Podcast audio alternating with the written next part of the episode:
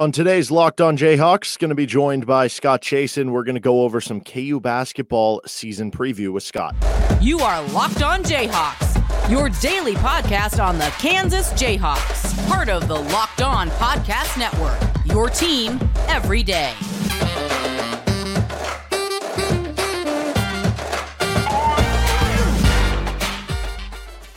I'm Derek Johnson. Thanks for making Locked On Jayhawks your first listen every day. You can also hear me on Rock Chalk Sports Talk Monday through Friday from 3 to 6 on KLWN.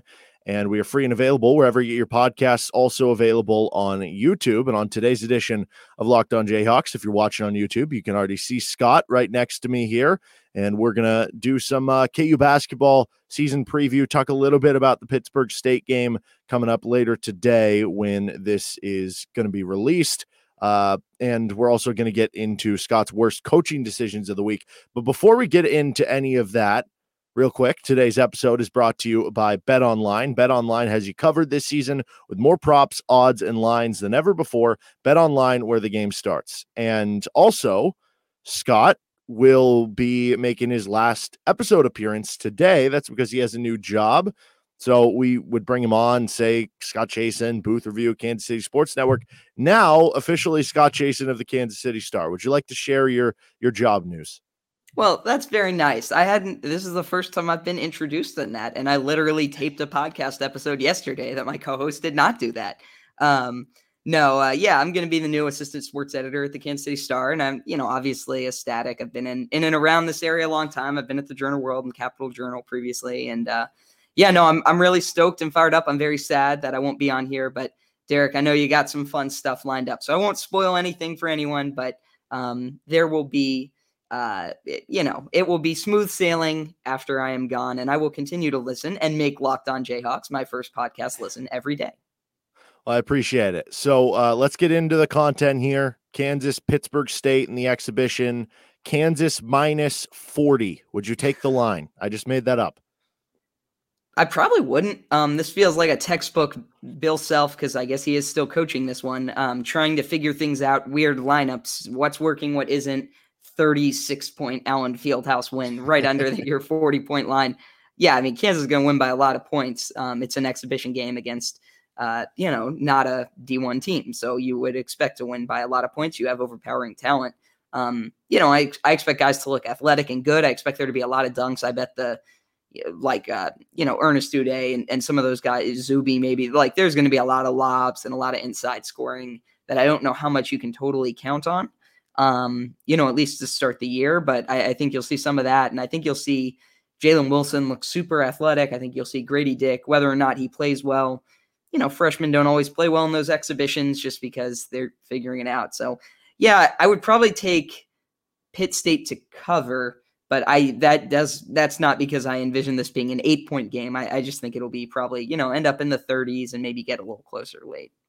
Yeah, I don't know that there'll actually be a betting line released or whatnot. uh, to your point on the freshman, I remember Josh Jackson had a tough game in his exhibition game. Had a lot of turnovers, didn't score a lot of points, wasn't super efficient from the field, and he ended up being just fine. He was a uh, third yeah. team All American. So uh, I wouldn't overjudge. I, I, don't know how much you can really learn from a game like this. It is one small piece to the puzzle. Uh, maybe we'll learn a little bit about the center position, but uh, as far as I don't know, if somebody did play well, like who playing well would mean the most to you? Is there anybody, or or does it just not really matter? I think it'd be Grady Dick, actually. And and specifically, I like if you saw Grady Dick just come out and hit like 10 threes or something, like he's not going to because guys don't shoot that volume and and that's not really how KU's offense is set up generally. But I, I think if you could pick one guy, like if the big men play a great game, it'll be like, great, let's see him do it against a guy their size or with their talent level, their pedigree in a strength program who's been around, a veteran. You know what I mean? Like you can wipe that away. And, and like Dajuan Harris, you know he's going to be good and steady for this team. Same with Jalen Wilson. Like if Jalen Wilson is dominant, great. If he's not, it's like whatever. Um, even Kevin McCullar to an extent. But I, th- I think you want to see Grady Dick demanding the ball, putting up three point shots. I want to see him shoot at least eight of them. Again, probably won't because college volume doesn't get there. But I, I don't want to see any timidity. Um, I want to, you know, if I'm if I'm Kansas, I want to see him firing at will and just really going for it. And I want to see a KU offense that encourages him to do that, right? I don't I mean, I don't want, you know, if I'm if I'm Bill Self, I don't want him working against the offense, but I want to create an offense where my best shooter feels comfortable shooting a lot. And so I, I think that's specifically the thing I'm going to look at is is is he at least shooting the ball? Is he at least demanding the ball? Is he at least confident and decisive? Because I think I think that stuff you can learn a little bit about.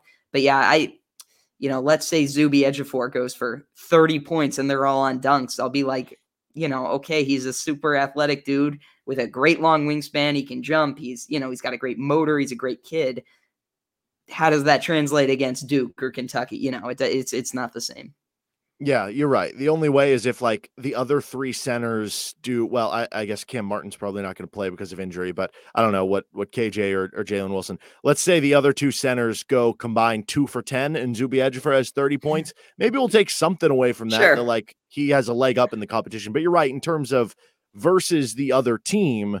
We won't take too much of it uh, as far as that goes. The guy for me, honestly, because we know what Dajuan Harris and Jalen Wilson can be. Maybe we don't know how good or, or how progressed they're going to be this season. Same with a guy like Kevin McCullar. Um, with MJ Rice, he's just such a good athlete that I would expect him to uh, have a good game. Who knows? Maybe the shot isn't there uh, in the game, but it, it's Joe Yesufu. Like everything you were saying about the shot and whatnot and being aggressive, like that's what Joe Yesufu needs to be this year to get a role on this team, to have playing time for KU to play kind of two guards next to each other with him as an off guard. If he's going to have any role on this team, and, and it's interesting, like you could convince me that he doesn't have much of a role on the team, but if he is a good shooter and shot maker, then he's going to have a very big role on the team because this is going to be someone who has a skill that this Kansas team certainly needs. And so, how aggressive is he? How does the shot look? Because those are both things that didn't really translate last season after he came over from Drake. Now a little bit of a different role though than last season when he was more of kind of a backup point guard. I'm interested to see uh, what that looks like. If there is anybody who plays poorly, like we said with the freshman, I wouldn't really worry about it. But Yeah. uh, would that mean the most to you of, of anyone playing poorly? There's one guy clearly for me. Yeah, I, I actually do have one guy clearly, and it's not Zach Clements. I don't know if he's That's if mine, he's yours. yeah. Oh, okay. Um, but I, Zach Clements is a weird case just because he's such a different kind of player. I that at least at this point, I expect him to be very matchup dependent. When I think about a Bill Self rotation, the easiest way to fake to not fall in the trap of like, oh, this guy can play and this guy can play. And I know that's something Nick Schwartz used to talk about, something you talk about a lot. Like Bill Self's not playing 11 guys when he gets to March. He's going to play seven, maybe an eighth sometimes. And like it, it just happens every year. There are talented guys who will not play. And I don't care how good they are. It's just not who Bill Self is. He's going with the guys he trusts to win the biggest games. If you look at it like this, you got three three players can fit into the one and the two, three players can fit into the three and the four, and two players are going to play the five. That gives you eight guys. And that's usually not a bad way to do it, right? Like that pretty much gives you your Bill Self rotation. And why I bring that up is because you know Dajuan Harris is going to play, and you know there's going to be a backup point guard between Bobby Pettiford and Joe Yesufu. Now, if Bobby Pettiford is healthy, uh, you know, like eh, maybe they both play. Like I, I think that's the swing position to me is Joe Yesufu versus uh, MJ Rice. That that is, and they Or play KJ Adams on the wing. Yeah, I, I think he's more of a question of like the the wings to the big spot. But to me, I agree. But yeah. if KJ is playing at the four and you have Grady Dick and MJ Rice at the two and three, or Jalen at the three, Kevin Mm-hmm. McCullar at the two, or whatever, it basically slides guys up. So I, I think ba- Yeah. uh, basically what you're saying is there it could be two guards, three wings, two centers, and the eighth spot is one of a guard or another wing. Exactly. Well, that that's where I'm at basically. And, and but I put it down between those guys. Um, if Joe Yesufu is like really good enough to demand the court, and Bobby Pettiford is healthy, and you know they backed off a little bit of like how much they've hyped him up, but if both of those guys are playing, find me some minutes for MJ Rice because Jalen Wilson is playing. You know, uh, Kevin McCullar is playing. Grady Dick is playing. Like, you, I'm sorry. Like again, that's what I talk about. Like he is talented. He's I think ended at five star range. Very talented guy. Should have a role on this team in March. I'm saying in this hypothetical where all those guys are playing, Bill Self's not playing nine guys. He's not playing 10. So he would be the one that I would say, you know, he probably will struggle a little early and he's going to have to earn his spot on the team because, yeah, you go to those wings, wing positions, right? two guys are gonna or three guys are gonna play the three and the four most of those minutes. Okay, Jalen Wilson, Kevin McCullar, and and you know Grady Dick is in the equation either if you want to call him a guard or a wing, whatever. But he's taken a spot too. So uh, your point on KJ Adams is a good one. I think the big man stuff will end up being more situational this year, and there may be like a Zach Clements, KJ Adams game, or a Ernest Udeh, Zuby Ejiofor game. Like I, I think that'll be more situational and sliding. And I'm I'm still kind of considering KJ Adams a big right now because I don't think the big position is like I think it's probably KU's weakest. And also I don't I don't think he's developed enough shooting um, to kind of allow him to be played as a wing at this point. So it, when you do it like that, it, it pretty much becomes Bobby Pettiford, Joe Yesufu, MJ Rice, pick two. Two of those guys are going to play. One of those guys is not going to play. And so, yeah, that long winded answer. And I, I don't know that I made that point clearly at all, but I, the gist of it is three guys, two spots Bobby Pettiford, Joe Yesufu, MJ Rice. And I'm interested to see who gets left out. Yeah, I, I think that's a good way of, of kind of succinctly saying it. For me, it is Clements because the the thing with Ernest Udeh and Zuby Ejiofor, uh, not just freshmen, but like you expect them to, like you say, physically kind of impose your will. With Zach Clements, you know he can be a stretch five. The questions that Bill Self has for him are about his back to the basket scoring, his physical presence inside, his defense, his rebounding. So if you struggle against Pitt State in those regards, that's not a good sign moving forward because those are the areas that Bill Self needs to see from you. And if yeah. you can't do it against this team, who are you going to do it against? But do, right, don't, uh, I expect him to have a good game. Sorry to cut you off real quick. Don't don't you expect him though? I mean, he he came in with the pedigree, highly ranked recruit. You'd expect him to have a good game. I think. I do. I do. It's just the hypothetical if he did struggle. All right. In just a second, I want to get to some uh, season predictions with Scott. Did you know that over the holidays, property crimes like burglaries, package thefts they spike nationally. That's why our friends at SimpliSafe home security are offering 50% 50% off their award-winning security system so that more families can feel safe and secure this holiday season Order your SimpliSafe holiday system for half off today and enjoy greater peace of mind this holiday season. They've got great features too, like the ability to control your system right from your phone, where you can watch crystal clear HD live streams of your cameras. Don't miss your chance to save big on the only security system that I recommend. Get 50% off any new SimpliSafe system at simplisafe.com slash locked on college today. This is their biggest discount of the year. So don't wait. That's simplisafe.com slash locked on college. There's no safe like SimpliSafe. So uh this is being obviously your last show. So I don't know if you have any like season prediction takes for KU football, KU basketball you want to get to here. Let's start with basketball. Uh I'm I'm gonna make you choose right now who is the starting five and thoughts on my prediction of KJ Adams beginning the year as the five and Ernest Udeh finishing out the year? I think that would be the best for KU's ceiling if one of the freshmen take took the five spot and ran with it. Um, it'll be it'll be KJ Adams or Zach Clements. I, I feel pretty confident. Um, if it's not, that to me would read, you know, my esoteric interpretation of things. Um, and who am I? But uh, you know, that would be Bill Self making a point um, you know, I, would feel pretty confident about that. Yeah, I mean, four of the spots are locked in because I mean, Bill Self pretty much said as much on the I think it was the late night in the Phog broadcast where he was like, "Yeah, look, it's it's going to be Grady Dick, and then the three guys you'd expect: Kevin McCullar, Jalen Wilson, Dajuan Harris, guys that you know we know we've seen be in the program or produce at a in Kevin McCullar's case at a, a Big Twelve level for a while." Um, yeah, it's it's the only thing for me is it's really kind of tough to make that projection with a freshman. But I, I don't think I disagree with you. Like I, I think that's KU's highest ceiling. I think that's what happens in a perfect world. But I'll, I'll say this, and it, this is not like me challenging Zach Clements to be great or anything like that. But in my mind, I'm like, if you're Zach Clements, like you you've got to look around this room. You got to hear Bill Self telling anyone who will listen that there's no separation at that center spot. And like, there's kind of two ways people can go with that. They can take that and be demoralized or not have the confidence, or you can like take it and get mad and be like, okay, I'm going to outwork every single one of these dudes in the program. And like, it's not even going to be a question. You know, I'm going to do what I can with physicality inside and I'm going to be a good finisher. You know, that was part of his game coming out. People liked his touch around the rim. Um, I'm going to seal guys off. I'm going to know the playbook better than anyone. I've, I've been in this program. I'm going to hit threes. I'm going to be crucial. And like I, I don't want to say his like his career hinges on this season because I don't think it does. Like I think he'll have the chance in future years to be a very good and productive player. But this, if you want to talk about like turning points in your career, this is probably the first like pivot point of Zach Clements's career. Are you going to take off and make it clear that you're the most talented big man in the program? Or are you not maybe going to respond to that the best way? And so um, it's not a prediction. And like I said, I'm not trying to like give a speech and fire a guy up or anything. That's just how I kind of view it is like, we're going to learn a lot about what's inside of him and maybe his mentality, I feel like, throughout this season with the ups and downs. And maybe it just turns out one of those guys is is ultra talented and a superstar and is going to be an early, you know, NBA draft pick, and they'll take that position and run with it. But I see opportunity. Um, anytime there's a question, there's opportunity.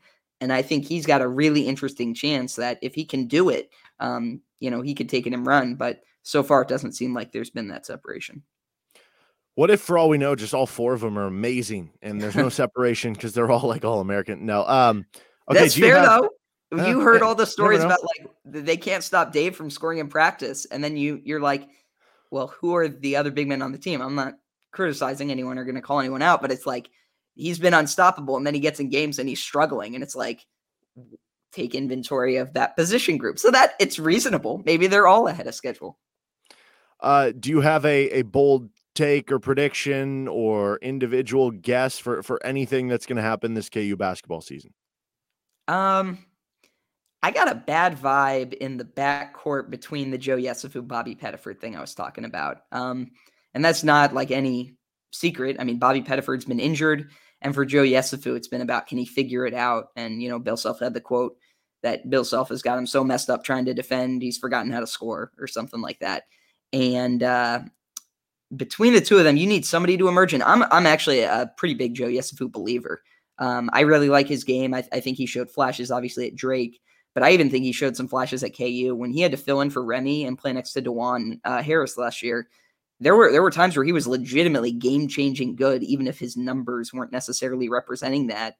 And um, one of those guys just has to take that spot and run. And I know this program's really high on Bobby Pettiford. In fact, Bill Self pretty much already said that hey, when it's not Dajuan's team, it's Bobby's team.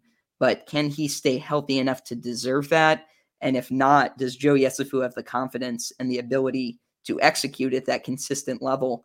Um, so that's it's not really a bold prediction, but if KU is going to hit bumps and bruises, two things that stand out to me are like that second guard next to Dajuan Harris, specifically when it's not Grady Dick, when you're not playing that extra wing, and then also that the big man spot. I, I think those will be two storylines that come up the whole year. But um, I, I this is to me the probably the most volatile KU team in terms of like top to bottom, ceiling to floor that I can remember. Um, I truly believe anything between a one and a six seed is on limits, and a six seed is for KU. It's like the sky is falling, but whatever. But and and again, that's like the bot the floor for me. I I it would take some craziness for them to be worse than that. But um, I I just think they could be national champion caliber good, or they could be like, yeah, they're gonna make the tournament, but this is a maybe uh maybe you get to the Sweet 16, you're like, okay, let's see what next year is like year. So there are more question marks this year than I can probably ever remember on a team that I've covered. And, and granted, it's like seven or eight years, but that's you know a, a pretty good chunk of time to have this many questions. I definitely think if you gave me which team's going to be better this year, next year, like I'm taking next year. Oh, and yeah. even though in this day and age, you never know who's coming back, whether it's going pro or going to the transfer portal, but I, I think I would take that as well. I do think the floor is higher than a six because of Jalen and Dajuan. I still think it's hmm. probably a four, but I, I, I get the sentiment that you're talking about there. You know, I pick six. Why? Because six is still top 25 because you know if there are four teams on each seed like, like i again i don't see them falling out of the top 25 and yeah and and to be clear that's like you never figure out the yeah. center spot ku shooting doesn't come around bobby pettiford or uh, yeah bobby pettiford's injury issues pop up like that's i truthfully they'll be two three or four they'll be in that range i, I would be surprised if they finished outside of that but um i they it's just volatile there there are a lot of different results and a lot of paths including that they just look great and they do some different things. And opponents in the Big 12 are like, Are you kidding me? We might have figured out some things against one style of play. And now KU is just awesome at something else. Like it, it's just, it could be all over the map. And so I'm really interested for that. Yeah, it really could. I thought you were saying 60 because of the Danny and the Miracles. Um, so oh, no. KU football again, this is your last show here. So, do you have any predictions for what happens the rest of the season? It can be a record prediction, it can be a Jalon Daniels thing, it can be a individual player you think is going to break out. What do you want to uh, give a bold prediction as you leave for football? Well, I thought they I thought they were going to beat Oklahoma State, and that was just with Spencer Sanders being injured, um, not knowing, and I think we still don't know if he's in or out. Um, I, I just think this team is playing better than people may recognize because of like like the Baylor game's the prime example. Like I know they were down 28 to 3, but like how different is that game if Quentin Skinner just doesn't fumble two times on the first play of a drive? And that's like again, we're we're not talking about well they missed this third down and this fourth down and this you know what it's like how often in a college football season do you fumble on the first play of your drive? I would say for a season if I were betting on it, the over under would be 0.5 for a season. Like that doesn't happen. Um, especially you come out, you should be sharp. So like weird stuff happened in that game, but KU was pretty much decisively better when they stopped, you know, from that point on. I mean, I know they were down 28 to 3 and they ended up losing, you know, they were right there. They were stop and score away from winning at the end of the game. I saw nothing in that game that was like KU doesn't belong in the field. And that was with quarterback injured, running back injured, two linemen getting injured, number one wide receiver injured, number one edge rusher injured, number one cornerback injured like all that, and they were just right there against a Baylor team that just blew out Texas Tech. So I think I think the Big 12 is so even. Um, I made the point with betting lines. Like OU Iowa State was a one point betting line. KU beat one team and lost to the other team. So what does that tell you? Well, that that says KU is just in the mix with all these good teams. So um, I think the losing streak has worried some people. And I think if they lose to Oklahoma State, especially if Spencer Sanders doesn't play, then alarm bells completely justified. Um, I still think six let me rephrase. I think seven is the most likely win total for this team, followed by six, followed by five. Um, and you could maybe sway me to six, seven, five, but I, I just think this is a good Big 12 team. I think Big 12 teams beat each other. Maybe, yeah, maybe six, seven, five. I don't know, but I, I still am expecting this team to be bowl eligible. And that's regardless of Jalon Daniels, just because I think they have the talent. All right, we uh, are going to get to the final Scott's worst coaching decisions of the week coming up here. But first, this episode is brought to you by SweatBlock. It's getting to be warm sweater season, and while it's cold enough to go outside to rock a sweater or your ugly Christmas sweater party, usually the heat's cranked up indoors. Last thing you want to do is lift up those arms and boom, you've got pit stains in front of your family, friends, coworkers, or even your boss.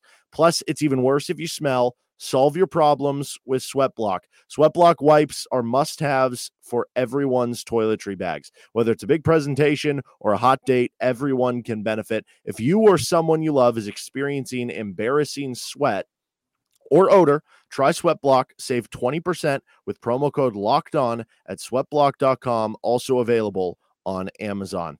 All right, we have the worst coaching decisions of the week. This will be the the final one. So we're going to I guess announce our season winner um, and you can see below, we've got the ticker. If you're watching on YouTube, it's got our leaderboard of the overall for the Scott's worst coaching decisions of the week. First place, Nathaniel Hackett, Matt Campbell in second place, and then a whole bunch of guys tied third and then tied ninth behind them for their different appearances. So, Scott, uh, who are the candidates for this week's?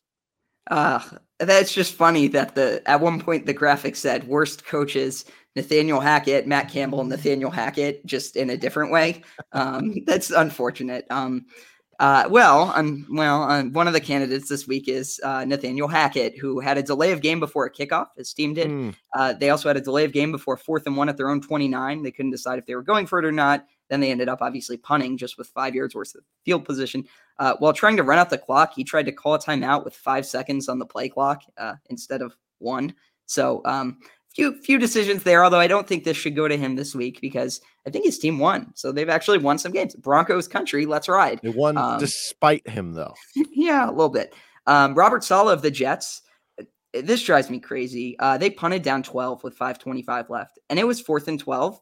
But here's the thing: when you punt, you're basically guaranteeing you'll need to recover an onside kick. And Derek, getting a fourth and 12 is like seven times easier than recovering an expected onside kick, which has like a 5% success rate. Like I, I coaches don't necessarily think this through all the time because they're thinking about in the moment and not future. Like they're thinking, well, if the score is that like X, Y, and Z, but like uh, basically it would have to be like fourth and 25 for me before I'm like, let's try an onside kick and see if that works out. Like the odds are just better to get that conversion. I'm trying to remember was it the AAF or the XFL that they did the instead of an onside kick, you just went for it on essentially what was like a fourth and 15, 15, or 17 or something like that because they found that the odds were actually better. So so to your point. Yeah, and and the odds of recovering an onside kick used to be higher, but now there are rules and things that limit it and coaches devote more time to it. So it like never happens. Fourth and 15 is good. I think they would just like give you a fourth and 15. And so you can either punt it or you can just go for it. Um, I love that rule. The NFL like coaches have proposed that. I think Jim Harbaugh actually proposed that, and like the Chiefs should love that rule. That'd be a fun rule. Um, third was Todd Bowles.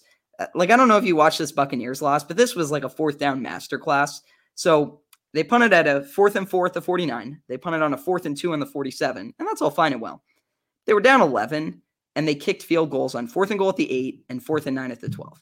And again, I know fourth and eight, fourth and nine, it sounds so far, but here's the problem when you keep kicking field goals to cut it to eight and cut it to eight, you are never a score away from winning the game. You are a score and a two point conversion away from having to go to overtime and then score again to win the game. So, in every time, uh, it, there was just an answer, another field goal, another field goal, and they ended up losing by five and never had a chance to drive for the win because they kept kicking and kicking and kicking and kicking. And so, any one of those four become a touchdown, um, they are at least tied at the end of that game.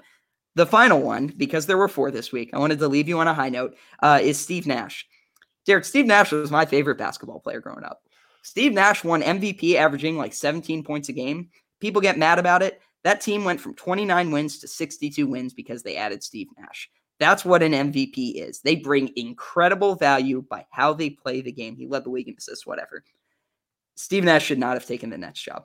And I know it's great to get a head coaching job. And I know coaching Kevin Durant and Kyrie Irving sounds like a fun time. Derek, I watched the Nets game with some friends last night. At the time, it did. Before we knew uh, about a lot of different things. Um, uh, we, I, I was with some friends. We were watching the Suns game last night, but before that was the Nets Bulls game, and the Nets were up. And Kenny Smith is like, "Look, they're defending better." And Charles Barkley was like, "That has nothing to do with Steve Nash." And then, oh, by the way, they blew a double digit lead at the end of the game and lost.